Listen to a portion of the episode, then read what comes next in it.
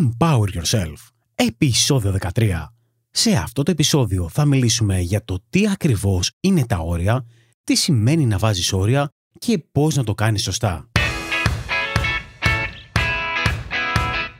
Καλώς ορίσατε στο Empower Yourself Podcast, το podcast που κάθε εβδομάδα παρουσιάζει τις καλύτερες συμβουλές και τεχνικές για την προσωπική ανάπτυξη, την αυτοβελτίωση και την αύξηση της παραγωγικότητας. Το όνομά μου είναι Γιώργος Ατσιμανόλης και το επεισόδιο ξεκινάει τώρα. Καλώς όρισες στο 13ο επεισόδιο του Empower Yourself. Πραγματικά είμαι πάρα πολύ χαρούμενος που για μία ακόμα εβδομάδα αφιερώνεις λίγο από τον πολύτιμο χρόνο σου για να ακούσεις αυτό εδώ το επεισόδιο. Το θέμα του σημερινού επεισοδίου είναι τα όρια και πώς να βάζεις όρια. Επίσης θα μιλήσουμε για το τι είναι τα όρια, αλλά και το τι δεν είναι τα όρια. Ο λόγος που είπα να κάνω αυτό εδώ το επεισόδιο είναι γιατί θεωρώ ότι ταιριάζει πάρα πολύ με το προηγούμενο επεισόδιο, το 12ο επεισόδιο του Empower Yourself, στο οποίο μιλήσαμε για τα εγχειρίδια. Θέλω να πω ότι το να βάζεις όρια είναι εντελώς διαφορετικό από το να δημιουργείς κάποιο εγχειρίδιο με τρόπους για το πώς θα συμπεριφέρονται οι άλλοι. Επίσης, πολλοί κόσμος πιστεύει ότι τα όρια είναι πράγματα που κάνουμε για να ελέγξουμε το τι κάνουν οι άλλοι άνθρωποι. Αυτό όμως δεν είναι αλήθεια. Στην πραγματικότητα το να βάζουμε όρια είναι ένας τρόπος για να φροντίσουμε και για να προστατεύσουμε τον εαυτό μας. Τα όρια δεν είναι κάτι που δημιουργούμε για τους άλλους ανθρώπους. Τα δημιουργούμε για τους εαυτούς μας. Θέλω λοιπόν να ξεκινήσω αυτήν ε, τη συζήτηση για τα όρια με μια οπτικοποίηση. Θέλω να φανταστείς ε, το εξής. Σκέψου το σπίτι που ζεις. Ο χώρος που είναι έξω από το σπίτι σου ουσιαστικά είναι ένα πραγματικό όριο και είναι πολύ ξεκάθαρο ότι είναι όριο αυτό. Όλοι μας λοιπόν έχουμε είτε πολύ ξεκάθαρα όρια γύρω από τους εαυτούς μας είτε δεν έχουμε. Και όταν δεν έχουμε ξεκάθαρα όρια τότε οι άνθρωποι δεν ξέρουν αν τα παραβιάζουν ή όχι. Γιατί αν εμείς δεν έχουμε ξεκάθαρα οριοθετήσει τα όρια μας τότε πώς περιμένουμε και πώς είναι λογικό οι άλλοι άνθρωποι να ξέρουν πού είναι αυτά; Το πρώτο πράγμα λοιπόν που θα πρέπει να κάνουμε είναι ότι θα πρέπει να είμαστε πραγματικά πολύ ξεκάθαροι με τον εαυτό μας ως προς το ποια είναι τα όρια μας. Και ένα παράδειγμα που συνήθως χρησιμοποιώ είναι ότι όλοι μας έχουμε ένα όριο ότι δεν θα δεχτούμε να μας επιτεθεί κάποιος, να μας επιτεθεί φυσικά κάποιος, να έρθει και να μας χτυπήσει, σωστά; Τώρα, κάτι τέτοιο δεν χρειάζεται να γυρνάμε γύρω-γύρω και να λέμε στους ανθρώπους, ξέρεις, ε, άμα με χτυπήσεις, ε, τότε πρόκειται να φύγω ή πρόκειται να καλέσω την αστυνομία. Αυτό είναι ένα από τα όρια που συνήθως οι περισσότεροι έχουν και δεν χρειάζεται να το πούμε στους άλλους. Το ίδιο μπορεί να ισχύει ουσιαστικά και για το κομμάτι το λεκτικό, ότι οι περισσότεροι από εμάς δεν ανέχονται το να μας φωνάζει κάποιος. Και αυτό είναι ένα, έτσι, ένα όριο το οποίο είναι κοινό για πάρα πολλούς ανθρώπους. Τώρα το θέμα είναι όταν τα όρια μας δεν είναι ξεκάθαρα. Τότε είναι που θα πρέπει να τα έχουμε πολύ ξεκάθαρα μέσα μας και να τα επικοινωνήσουμε στους άλλους ανθρώπους όταν αυτό χρειαστεί. Γιατί η μοναδική φορά που χρειάζεται να χρησιμοποιήσεις ε, τα όρια ή να μιλήσεις ε, για ένα όριο είναι όταν είναι ξεκάθαρο ότι το όριο αυτό έχει παραβιαστεί. Και για να γυρίσω λίγο στην εικόνα που πάμε πριν με το σπίτι, όταν κάποιος ουσιαστικά μπει στην αυλή σου ή μπει στο σπίτι σου, τότε υπάρχει μια ξεκάθαρη παραβίαση των ορίων σου. Έτσι λοιπόν, εσύ θα πρέπει να ενημερώσεις τον άλλον άνθρωπο τι πρόκειται να συμβεί από τη στιγμή που έχει παραβιάσει τα όρια σου. Για παράδειγμα, θα μπορούσε να είναι ότι θα καλέσεις ε, την αστυνομία. Το ίδιο λοιπόν συμβαίνει και στη ζωή μας. Και δεν μιλάμε για ένα φυσικό όριο του σπιτιού μας, αλλά μιλάμε για ένα όριο το οποίο μπορεί να είναι στην ε, συναισθηματική μας ζωή ή ακόμα και ένα όριο το οποίο έχει να κάνει με την ε, φυσική μας ύπαρξη. Τώρα, αυτό που πραγματικά είναι ένα όριο είναι ότι είναι ένα σαφές αίτημα για κάτι με μια πολύ σαφή συνέπεια. Τώρα, η λέξη συνέπεια μπορεί πραγματικά να παρεξηγηθεί, γι' αυτό θέλω να είσαι πραγματικά πολύ ξεκάθαρος. Η συνέπεια είναι κάτι που θα κάνεις. Είναι μια συμπεριφορά την οποία θα, θα λάβεις. Ένα παράδειγμα ενός ξεκάθαρου ορίου είναι το εξής. Αν καπνίσεις ε, μέσα στο σπίτι μου, τότε θα σου ζητήσω να φύγεις από αυτό. Αυτό είναι ένα πολύ ξεκάθαρο όριο. Δεν επιτρέπεται το κάπνισμα εδώ και αυτό θα γίνει αν καπνίσεις. Τώρα είναι σημαντικό να θυμάσαι ότι οι άνθρωποι στους οποίους τους ζητάς να κάνουν κάτι μπορούν να συνεχίσουν να κάνουν ό,τι θέλουν. οι άνθρωποι μπορούν να συνεχίσουν να καπνίζουν τσιγάρα αν θέλουν. Αυτό από μόνο του δεν ε, σημαίνει ότι είναι μια παραβίαση του ορίου. Παραβίαση του ορίου είναι αν έρθουν στο σπίτι σου ή αν έρθουν στο αυτοκίνητό σου ή γενικότερα αν έρθουν στο χώρο σου και καπνίσουν. Τότε λοιπόν θα πρέπει να τους πεις ότι κοίταξε να δεις αυτό το πράγμα δεν μου αρέσει σε αυτόν εδώ το χώρο και αν συνεχίσεις ε, να το κάνεις, τότε εγώ θα σου ζητήσω να φύγεις. Οπότε πάντα κάνεις το έτοιμά σου και στη συνέχεια εξηγείς το τι θα γίνει αν ε, κάποιος παραβιάσει τα όρια σου. Ένα άλλο παράδειγμα είναι ότι αν ε, μου φωνάξεις ενώ είμαστε σε ένα κοινόχρηστο χώρο ή ενώ έχουμε πάει για παράδειγμα σε μια επίσκεψη, τότε εγώ πρόκειται να φύγω. Ή αν αρχίσει και μου φωνάζεις και μου επιτίθεσαι μέσα από το τηλέφωνο, τότε εγώ πρόκειται να το κλείσω. Και όλο αυτό το κομμάτι των ορίων δουλεύει πάρα πολύ καλά και στην εργασία. Ακόμα και με ανθρώπους οι οποίοι είναι ανώτεροι σου σε θέση. Είναι πολύ σημαντικό να καθορίσεις ξεκάθαρα όρια για παράδειγμα, μπορείς να πεις ότι κοίταξε να δεις, αν συνεχίζεις ε, να μου φωνάζεις, τότε εγώ πρόκειται να βγω από το δωμάτιο, από το γραφείο, μέχρι να σταματήσεις ε, ή να ρίξεις τους τόνους της φωνής σου. Ή για παράδειγμα, ότι αν ε, συνεχίζεις να μου φωνάζεις, τότε θα απευθυνθώ στο τμήμα HR, γιατί θεωρώ ότι αυτό με κάνει και νιώθω άβολα σε αυτό εδώ το περιβάλλον. Αυτό λοιπόν που κάνεις είναι ότι κάνεις το έτοιμά σου και τότε δίνεις στους ανθρώπους την επιλογή να κάνουν ό,τι πραγματικά θέλουν εκείνοι. Τώρα, αν αυτό που κάνουν παραβιάζει τα δικά σου όρια, τότε και εσύ θα πρέπει να κάνεις αυτό που τους είπες ότι θα γίνει. Πολλοί άνθρωποι κάνουν αιτήματα, τα οποία όμως ε, δεν έχουν να κάνουν με παραβίαση όριων. Κάποια παραδείγματα θα μπορούσαν να είναι ότι θα ήθελα πραγματικά ο σύζυγός μου να είναι πιο ρομαντικός ή θα ήθελα το αφεντικό μου να μου λέει περισσότερα λόγια και να ουσιαστικά να βλέπει ότι κάνω καλή δουλειά ή θα ήθελα οι φίλοι μου να με καλούν πίσω όταν εγώ τους έχω καλέσει. Όλα αυτά όμως δεν έχει να κάνει με όρια και δεν πρόκειται να μιλήσουμε για παραβίαση ορίων σε αυτή την κατάσταση. Γιατί αν καλέσεις ένα φίλο σου και αυτός δεν σε καλέσει πίσω, τότε δεν μπορούμε να πούμε ότι έχει ξεπεράσει κάποιο όριο. Δεν έχει έρθει ουσιαστικά στο δικό σου χώρο και έχει παραβιάσει το όριο αυτού. Έτσι λοιπόν μπορούμε να πούμε ότι δεν είναι κατάλληλο για σένα να κάνεις κάποιο αίτημα με κάποια συνέπεια αυτό περισσότερο έχει να κάνει με αυτό που συζητήσαμε στο προηγούμενο επεισόδιο, στο επεισόδιο νούμερο 12 και έχει να κάνει περισσότερο με τα εγχειρίδια και το τι περιμένουμε από τους ανθρώπους. Γιατί εσύ πραγματικά μπορεί να θέλεις να σε καλούν πίσω οι φίλοι σου, όμως ε, αυτό δεν παραβιάζει τα δικαιώματά σου και πραγματικά δεν παραβιάζει το χώρο σου, οπότε δεν μπορούμε να πούμε ότι κάτι τέτοιο θα ήταν και παραβίαση ενός ορίου. Όπως είπαμε και στο προηγούμενο επεισόδιο, σε μια τέτοια κατάσταση μπορείς να πεις ότι, Α, ξέρεις, θα μου άρεσε πολύ αν θα με έπαιρνες πίσω. Αλλά από εκεί και πέρα δεν θα δέσεις ουσιαστικά την ευτυχία σου με βάση το τι κάνουν οι άλλοι. Γιατί άμα το κάνεις αυτό, είναι σαν να προσπαθείς να χειριστείς και να ελέγξεις τη συμπεριφορά κάποιου άλλου για δικό σου όφελος. Πάμε όμως να δούμε και ένα άλλο παράδειγμα το οποίο είναι και πραγματικό και είναι μέσα από μια συζήτηση που είχα πρόσφατα με μια φίλη και ουσιαστικά και πελάτησά μου. Η συγκεκριμένη λοιπόν αντιμετωπίζει ένα πολύ μεγάλο πρόβλημα με την πεθερά της. Το πρόβλημα είναι ότι η πεθερά της έρχεται απρόσκλητη στο σπίτι, ε, χτυπάει την πόρτα όποτε να είναι και ουσιαστικά θέλει να δει τα παιδιά. Και όχι μόνο αυτό, μερικές φορές επειδή είχε κάποια κλειδιά τα οποία τα έχει για περίπτωση ανάγκης, ερχόταν με τα κλειδιά, άνοιγε την πόρτα και ουσιαστικά ερχόταν για να δει τα παιδιά. Αυτό αποτελεί μια ξεκάθαρη παραβίαση των ορίων της συγκεκριμένης. Στην όλη κατάσταση όμως υπάρχει ένα πρόβλημα. Το ότι η συγκεκριμένη κοπέλα δεν έχει κάνει ποτέ ξεκάθαρα τα όρια της.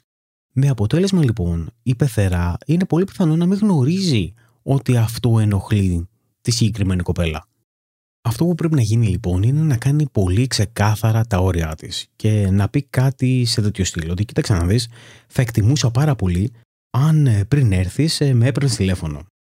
Αυτό είναι το πρώτο κομμάτι. Είναι εκεί που ουσιαστικά λες το τι θα ήθελες να γίνει. Στη συνέχεια όμως θα πρέπει να ακολουθήσεις και να πεις τι πρόκειται να γίνει αν ο άλλος παραβιάσει τα όρια σου. Δηλαδή ποιες θα είναι οι συνέπειες. Ένα τέτοιο παράδειγμα θα μπορούσε να είναι ότι αν ε, έρθει χωρί να έχει καλέσει, τότε η πόρτα θα είναι κλειδωμένη και εγώ ίσως να μην μπορώ να την ανοίξω. Ή ότι δεν θα την ανοίξω. Απλά στο λέω να το ξέρεις.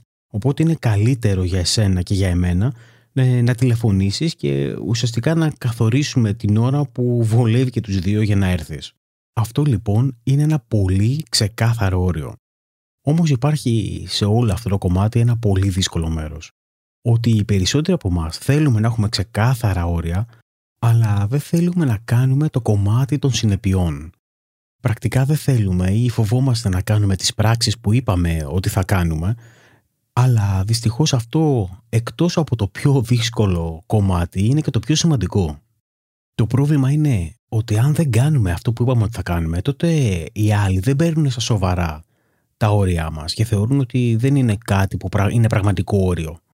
Στο συγκεκριμένο παράδειγμα λοιπόν, η φίλη μου και πελάτησά μου είχε πραγματικά μεγάλη δυσκολία να κλειδώσει την πόρτα και να μην απαντήσει όταν ερχόταν η πεθερά τη. Και όλο αυτό ήταν επειδή φανταζόταν το πώς θα νιώσει η πεθερά τη.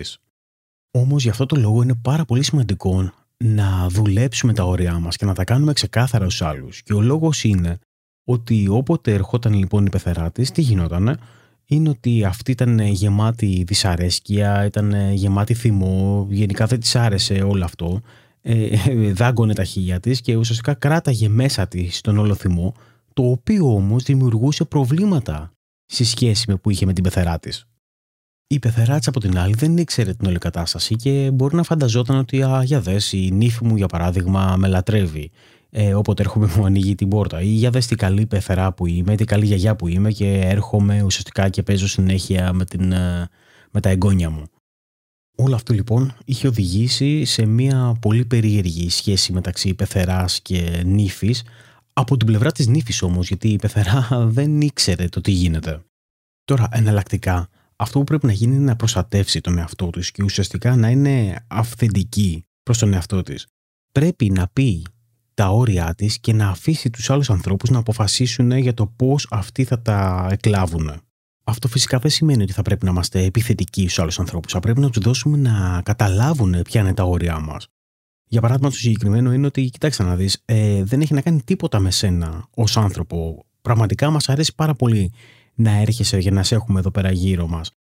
Ε, μας αρέσει πάρα πολύ να περνάμε χρόνο μαζί σου.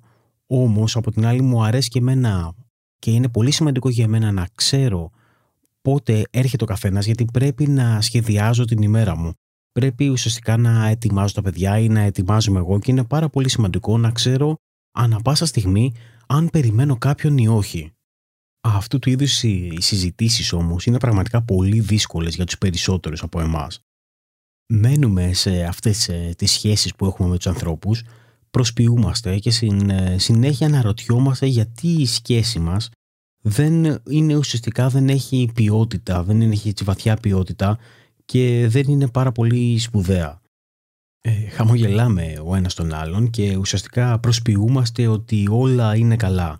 Όμως ε, στην πραγματικότητα δεν λέμε τα όρια μας, δεν λέμε τι μας ενοχλεί και οι άλλοι δεν λένε τι τους ενοχλεί από εμάς αυτό οδηγεί στις περισσότερες σχέσεις να είναι ρηχές και ουσιαστικά να έχουμε προβλήματα τα οποία αν ήμασταν ξεκάθαροι για τα όρια μας και για το ποια είναι η παραβίαση των ορίων μας θα μπορεί και να είχαν λυθεί. Επίσης πολλές φορές δημιουργούμε δράμα στη ζωή μας και κατηγορούμε τους άλλους ανθρώπους όμως τους κατηγορούμε για όρια που εμείς δεν έχουμε βάλει. Το μόνο σίγουρο για να κλείσω και το παράδειγμα αυτό με την πελάτησά μου και την πεθερά της είναι ότι αν δεν οριοθετήσει και δεν έχει ξεκάθαρα όρια προς την πεθερά της, το τι την ενοχλεί και τι όχι, τότε όλη αυτή η σχέση πρόκειται να, να μην καταλήξει καλά. Πρόκειται μέσα της να εκραγεί και όλο αυτό θα έχει παράπλευρες απώλειες και δεν είναι καθόλου καλό αυτό. Ένα από τα καλύτερα βιβλία που έχω διαβάσει όσον αφορά τα όρια είναι το βιβλίο Boundaries από τον ε, Henry Cloud. Στο βιβλίο αυτό λοιπόν ο συγγραφέας μιλάει για την ιδέα ότι θα πρέπει να αγαπάμε τον εαυτό μας αρκετά και ότι θα πρέπει ουσιαστικά να τιμάμε τον εαυτό μας αρκετά έτσι ώστε να μπορούμε να πούμε στους ανθρώπους ε, οι οποίοι υπάρχουν στη ζωή μας την αλήθεια και να καθορίσουμε πολύ συγκεκριμένα και ξεκάθαρα όρια. Και όλο αυτό θα πρέπει να γίνει όχι μόνο για χάρη του εαυτού μας και της τιμής μας, αλλά ουσιαστικά και για χάρη του ατόμου που κάνει, που παραβιάζει αυτά τα σύνορα, αυτά τα, τα όρια. Επίσης, θα πρέπει να είμαστε εμείς αυτοί που θα παίρνουμε όλη την ευθύνη. Γιατί όταν αρχίσουμε και κατηγορούμε άλλους ανθρώπους, τότε όχι μόνο χάνουμε τη δύναμή μας, αλλά έχουμε ξεκινήσει να δημιουργούμε μια, ε, μια περιττή σύγκρουση με τους άλλους ανθρώπους. Το σημαντικό λοιπόν είναι να κάτσουμε και να κάνουμε αυτή την ε, εργασία μέσα μας για το ποια είναι τα όρια μας, να καθορίσουμε τα όρια μας. Και το σημαντικότερο από όλα είναι ότι όπως λέει ο Henry Cloud, ότι θα πρέπει να είμαστε αποφασισμένοι να θυσιάσουμε τη σχέση μας με κάποιον άνθρωπο ο οποίος μπορεί να είναι πάρα πολύ κοντά μας αν βλέπουμε ότι συνεχώς παραβιάζει τα όρια μας. Και αυτό μερικές φορές είναι μια πολύ δύσκολη απόφαση γιατί πολλοί δεν είναι έτοιμοι να αφήσουν ανθρώπους οι οποίοι υπάρχουν στη ζωή τους αλλά παραβιάζουν συνέχεια τα όρια τους. Αν αυτό λοιπόν ισχύει και για εσένα, θέλω να ξέρεις ότι εσύ έχεις κάνει την επιλογή να είσαι με ανθρώπους οι οποίοι παραβιάζουν τα όρια σου. Είτε γιατί δεν έχεις ξεκάθαρα όρια και δεν τους έχεις πει τα όρια σου, είτε γιατί ακόμα και αν τους τα έχεις πει, τότε δεν λαμβάνεις ε, τα μέτρα που έχεις πει ότι θα λάβεις και έτσι τους αφήνεις να κάνουν αυτά που κάνουν. Καταλαβαίνω επίσης ότι είναι πάρα πολύ δύσκολο όταν ε, έχεις αφήσει κάποιον να παραβιάζει συνεχώς τα όρια σου να οριοθετήσεις εκείνη τη στιγμή και να πεις ε, κοίταξε να δεις αυτό το πράγμα με ενοχλεί γιατί ο άλλος το θεωρεί ότι είναι δεδομένο ότι ουσιαστικά πάντα με άφηνες να παραβιάζω τα όρια σου. Γιατί τι έγινε τώρα; Αυτό είναι κάτι που θα πρέπει να είσαι έτοιμος να αντιμετωπίσεις. Όμως το θέμα είναι εσύ τι θέλεις από τη ζωή σου. Θα πρέπει να εξηγήσεις στον άλλον γιατί κάτι σε ενοχλεί και θα πρέπει να πεις ότι κοίταξε να δεις αυτό το πράγμα με ενοχλεί και ότι αν συνεχίζεις να το κάνεις τότε θα γίνει αυτό. Από εκεί και πέρα δεν είσαι κακός, δεν είναι θέμα κακίας, ούτε επιτίθεσης στον άλλον. Είναι δική του επιλογή του καθενός αν θέλει να ακολουθήσει αυτούς τους κανόνες και αν θέλει ουσιαστικά να σεβαστεί τα δικά σου όρια. Αν όχι, τότε είναι η δική σου επιλογή να δεις αν θέλεις να είσαι με αυτόν τον άνθρωπο ή όχι. Όμως στο τέλος της ημέρας, αν έχεις ξεκάθαρα όρια, αν έχεις επικοινωνήσει τα όρια με τους άλλους ανθρώπους, τότε ξέρεις ότι θα είσαι καθαρός με τη συνείδησή σου και θα είσαι καθαρός με τον εαυτό σου. Γιατί ο καθένας έχει κάνει τις δικές του επιλογές. Θέλω μόνο να σου πω ότι θα πρέπει τα όρια σου να είναι ξεκάθαρα και θα πρέπει ο άλλος να τα γνωρίζει. Είναι πολύ σημαντικό γιατί πολλές φορές θεωρούμε ότι έχουμε ξεκάθαρα όρια ότι ο άλλος μπορεί να τα γνωρίζει. Όμως αν δεν του το έχουμε πει, αν δεν έχουμε μιλήσει μαζί του για τα όρια, τότε μην περιμένεις ότι κάποιος γνωρίζει τα όρια σου. Και μην περιμένεις ότι κάποια όρια είναι αυτονόητα. Δεν υπάρχει τίποτα, μα τίποτα αυτονόητο. Το επόμενο πράγμα που θέλω να μιλήσουμε είναι για μερικά πράγματα που θα πρέπει να θυμάσαι όταν ορίζεις ένα όριο. Ένα από αυτά είναι ότι όλα τα όρια θα πρέπει να προέρχονται από ένα μέρος αγάπης. Αυτό τι σημαίνει; Σημαίνει ότι αν είσαι εκνευρισμένος, αν είσαι νευριασμένος, αν είσαι τρελαμένος με κάτι, τότε θα πρέπει πρώτα να ασχοληθείς με αυτά τα συναισθήματα. Αυτό που προτείνω λοιπόν είναι να κάτσεις να καταγράψεις αυτά τα συναισθήματα και να, να προσπαθήσεις να τα λύσεις. Μέχρι να φτάσεις σε ένα μέρος ο οποίος θα νιώθεις ήρεμος, θα νιώθεις ειρήνη, θα νιώθεις ε, αγάπη. Και όλο αυτό καλό είναι να το κάνεις προτού μιλήσεις με οποιονδήποτε. Ο λόγος για τον οποίο είσαι δυσαρεστημένος, είσαι αναστατωμένος, είσαι εκνευρισμένος, δεν είναι ο άλλος άνθρωπος. Δεν είναι επειδή ο άλλος για παράδειγμα έρχεται στην πόρτα σου ενώ δεν έχει πάρει τηλέφωνο. Ο λόγος για τον οποίο είσαι δυσαρεστημένος και εκνευρισμένος είναι γιατί δεν έχεις θέσει εσύ τα σωστά όρια και δεν τα έχεις επικοινωνήσει προς τους άλλους. Μόλις λοιπόν πάρεις αυτή την ευθύνη και αναγνωρίσεις ότι εσύ είσαι ο κύριος υπεύθυνος, τότε από αυτό το σημείο μπορείς να καθαρίσεις ε, αυτά τα συναισθήματα και τότε μπορείς να έχεις μια συζήτηση με κάποιον άλλον και να τους πεις ε, πώς αισθάνεσαι, ποιο είναι το όριό σου και ουσιαστικά τι θα γίνει αν το όριο αυτό δεν τηρηθεί, αν το όριο παραβιαστεί. Α, αυτό που είναι σημαντικό να ξέρεις είναι ότι όλο αυτό δεν ε, είναι ουσιαστικά μια χειραγώγηση για τη συμπεριφορά κάποιου. Δεν περιμένουμε από αυτούς να αλλάξουν μόνο και μόνο για εσένα. Και αυτό πραγματικά είναι από τα πιο δύσκολα σημεία, γιατί σε πολλές συζητήσεις που έχω με διάφορους ανθρώπους, πάντα μου λένε ότι είναι φυσικά αυτός πρέπει να τηρήσει τα όρια μου. Του είπα ποια είναι αυτά. Και πολλές φορές οι άνθρωποι δεν τα τηρούν. Οπότε εσύ αυτό που πρέπει να κάνεις είναι να ακολουθήσεις με τις συνέπειες. Οι συνέπειες τώρα πολλές φορές έρχονται από ένα σημείο το οποίο νιώθουμε πολύ μεγάλο εκνευρισμό. Και είναι λογική ότι καλά ρε παιδί μου, αφού ξέρεις ότι δεν θέλω να έρχεσαι ακάλεστος ε, στο σπίτι μου, γιατί ήρθες; Σε αυτό το σημείο όμως θέλω να μην το βλέπεις ως ε, ότι σε αναγκάζουν να επακολουθείς με τις συνέπειες. Είναι μια επιλογή την οποία την έχουν κάνει ξέροντας το τι πρόκειται να γίνει και είναι πρακτικά δική τους η επιλογή αυτή. Εσύ δεν θα πρέπει να νιώθεις ε, εκνευρισμό, δεν θα πρέπει να νιώθεις άσχημα για τις συνέπειες που έχεις πει ότι θα γίνει αν παραβιαστεί το όριό σου. Εκείνοι έχουν επιλέξει να παραβιάσουν το όριό σου και από τη στιγμή που σου έχεις ε, ξεκάθαρα οριοθετήσει τι θέλεις και τι δεν θέλεις και ποιες θα είναι οι συνέπειες αν κάποιος παραβιάσει τα όρια σου, τότε είναι καθαρά δική τους επιλογή να υποστούν τις οποιοδήποτε συνέπειες. Σε αυτό το σημείο θέλω να μιλήσουμε λίγο για το πώς θα ξέρεις αν όταν βάζεις όρια, αν το κάνεις ε, σωστά ή όχι, αν, το, αν βάζεις όρια με τον ε, σωστό τρόπο. Όπως είπαμε, αν δεν νιώθεις καλά, αν δεν νιώθεις από ένα σημείο αγάπης, αν δεν νιώθεις ειρηνικά με τον εαυτό σου, τότε δεν είναι καλή ώρα να ξεκινήσεις να βάζεις όρια.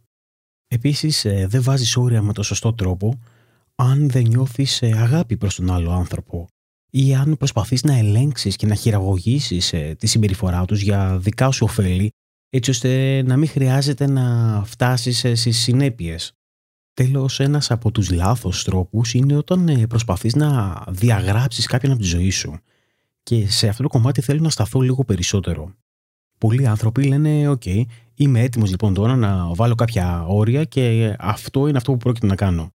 Στην πραγματικότητα αυτό που θα κάνω είναι να διαγράψω τον άνθρωπο, τον συγκεκριμένο άνθρωπο από τη ζωή μου. Πάει, τελείωσα. Δεν πρόκειται να, να ασχοληθώ ξανά μαζί του. Αυτό όμως ε, στην πραγματικότητα δεν είναι οριοθέτηση. Αυτό είναι μία έξοδος ε, διαφυγής. Και καταλαβαίνω την επιθυμία να θέλεις να διαγράψεις ανθρώπους από τη ζωή σου, να μην θες να τους ξαναμιλήσεις, μόνο και μόνο επειδή σε φέρνουν σε πολύ δύσκολη θέση. Εγώ όμως ε, θέλω εδώ να σου πω ότι άκουγα και με σκέψω πολύ καλά τη συγκεκριμένη ιδέα. Σκέψω ότι οι άνθρωποι οι οποίοι σε φέρνουν σε πάρα πολύ δύσκολη θέση, ίσως είναι οι σπουδαιότεροι δάσκαλοι σου.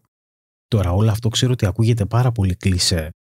Και επίσης ένα από τα σημεία που όλοι μου αναφέρουν, οι περισσότεροι τουλάχιστον μου αναφέρουν, είναι ότι, OK, μόνο που εγώ δεν θέλω αυτόν τον άνθρωπο να είναι δάσκαλος στη ζωή μου.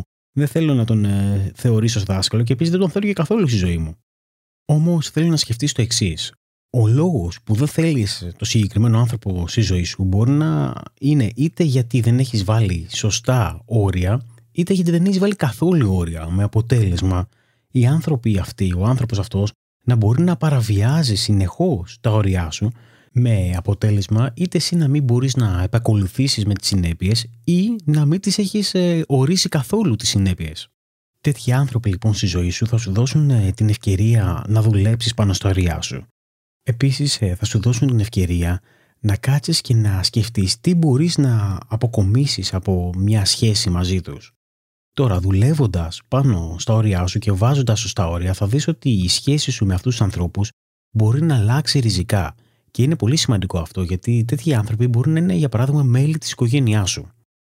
Φτάνοντας ε, προς το τέλος, θέλω να πω ότι τα όρια είναι ένα από τα πιο συναρπαστικά, αλλά ταυτόχρονα και ένα από τα δυσκολότερα πράγματα για να εφαρμόσεις. Ειδικότερα το να βάζεις σωστά όρια και να εφαρμόζεις σωστά όρια νομίζω ότι ένα όριο δεν κρατάει μακριά τους ανθρώπους από τη ζωή μας.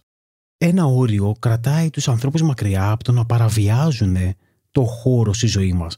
Και μέσα από όλα αυτά τα όρια θα δεις ότι στην πραγματικότητα η οικειότητα με τους ανθρώπους αυξάνεται και δεν μειώνεται.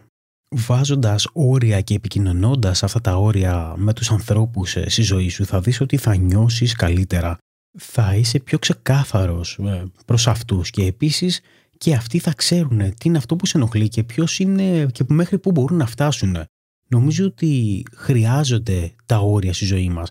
Χρειάζεται οι άνθρωποι να ξέρουν ποια είναι τα όρια μας και εμείς να ξέρουμε ποια είναι τα όρια τους. Έχω δει πολλούς ανθρώπους να καταστρέφουν πάρα πολλές ε, σχέσεις ε, στη ζωή τους μόνο και μόνο επειδή δεν έχουν βάλει ξεκάθαρα όρια τι είναι αυτό που τους ενοχλεί και έτσι λοιπόν οι άλλοι τα καταπατούν κάνοντάς τους να νιώθουν άσχημα. Όπως είπα όμως πάρα πολλές φορές, το σημαντικό είναι να βάζει ξεκάθαρα όρια και να είσαι διατεθειμένος να επακολουθήσεις με τις συνέπειες αν κάποιος παραβιάσει τα όρια. αν δεν το κάνεις αυτό και δεν αποκολουθήσεις ε, με τις συνέπειες, να ξέρεις ότι τα όρια σου είναι, δεν θα είναι πολύ καλά και ουσιαστικά θα είναι σαν να μην έχεις βάλει όρια. Γιατί αν κάποιος δεν μπορεί να δει ότι θα υπάρξουν κυρώσεις αν παραβιάσει τα όρια σου, τότε να είσαι σίγουρος ότι θα το κάνει πολλές πολλές φορές. Αυτό φυσικά θα έχει σαν αποτέλεσμα εσύ να εκνευρίζεσαι και να είσαι σε μια κατάσταση η οποία δεν θα νιώθεις καλά μόνο και μόνο γιατί θα θεωρείς ότι οι άλλοι παραβιάζουν τα όρια σου, ακόμα και αν θεωρείς ότι τους τα έχεις επικοινωνήσει. Θα θεωρείς ότι οι άλλοι είναι οι κακοί άνθρωποι. Όμως, αν εσύ δεν είσαι διατεθειμένος να πραγματοποιήσεις τις κυρώσεις που έχεις πει, τότε το πρόβλημα είναι δικό σου. Εσύ είσαι ο υπεύθυνος για όλα. Αυτό ήταν λοιπόν και το σημερινό μας θέμα. Το κομμάτι των ορίων είναι πολύ σημαντικό και νομίζω ότι αν εφαρμόσεις ε, σωστά τα όρια και αν τα βάλεις σωστά θα σου αλλάξει τη ζωή και θα αλλάξει και τη σχέση σου με τους ε, άλλους ανθρώπους. Όλες τις σημειώσεις καθώς και τα links που αναφέραμε στο επεισόδιο αυτό μπορείς να τα βρεις στο empoweryourself.gr κάθετος 13. Εκεί μπορείς να μου γράψεις και τη γνώμη σου για το επεισόδιο ή να μου γράψεις και τη γνώμη σου γενικότερα για το αν θεωρείς ότι έχεις βάλει σωστά όρια ή όχι. Αν από την άλλη έχεις ε, λογαριασμό στο Facebook, τότε θα είναι μεγάλη μου χαρά να μπεις στην ομάδα του Empower Yourself στο Facebook, την οποία μπορείς να τη βρεις στο empoweryourself.gr κάθετος group. Εκεί μπορούμε να γνωριστούμε καλύτερα και να με ρωτήσεις ό,τι άλλο θέλεις εσύ. Τώρα, αν αυτό το επεισόδιο και γενικότερα το Empower Yourself podcast σε έχει βοηθήσει έστω και λίγο, τότε θα ήταν μεγάλη μου χαρά να το μοιραστείς με οποιονδήποτε άλλο άνθρωπο θεωρείς ότι θα μπορούσε να τον βοηθήσει και εκείνον. Κλείνοντας, θέλω να σου πω ότι είμαι ανοιχτός σε προτάσεις για οποιοδήποτε άλλο θέμα σε απασχολεί και θα ήθελες ε, να μιλήσουμε ή θα ήθελες να το συζητήσουμε μέσα από αυτό εδώ το podcast. Μπορείς να μου στείλεις τις προτάσεις σου μέσα από τη φόρμα επικοινωνία την οποία θα βρεις στο empoweryourself.gr κάθετος contact. Είμαι ο Γιώργος Χατζημανόλης και μέχρι την επόμενη φορά σου εύχομαι να είσαι καλά και να περνάς υπέροχα.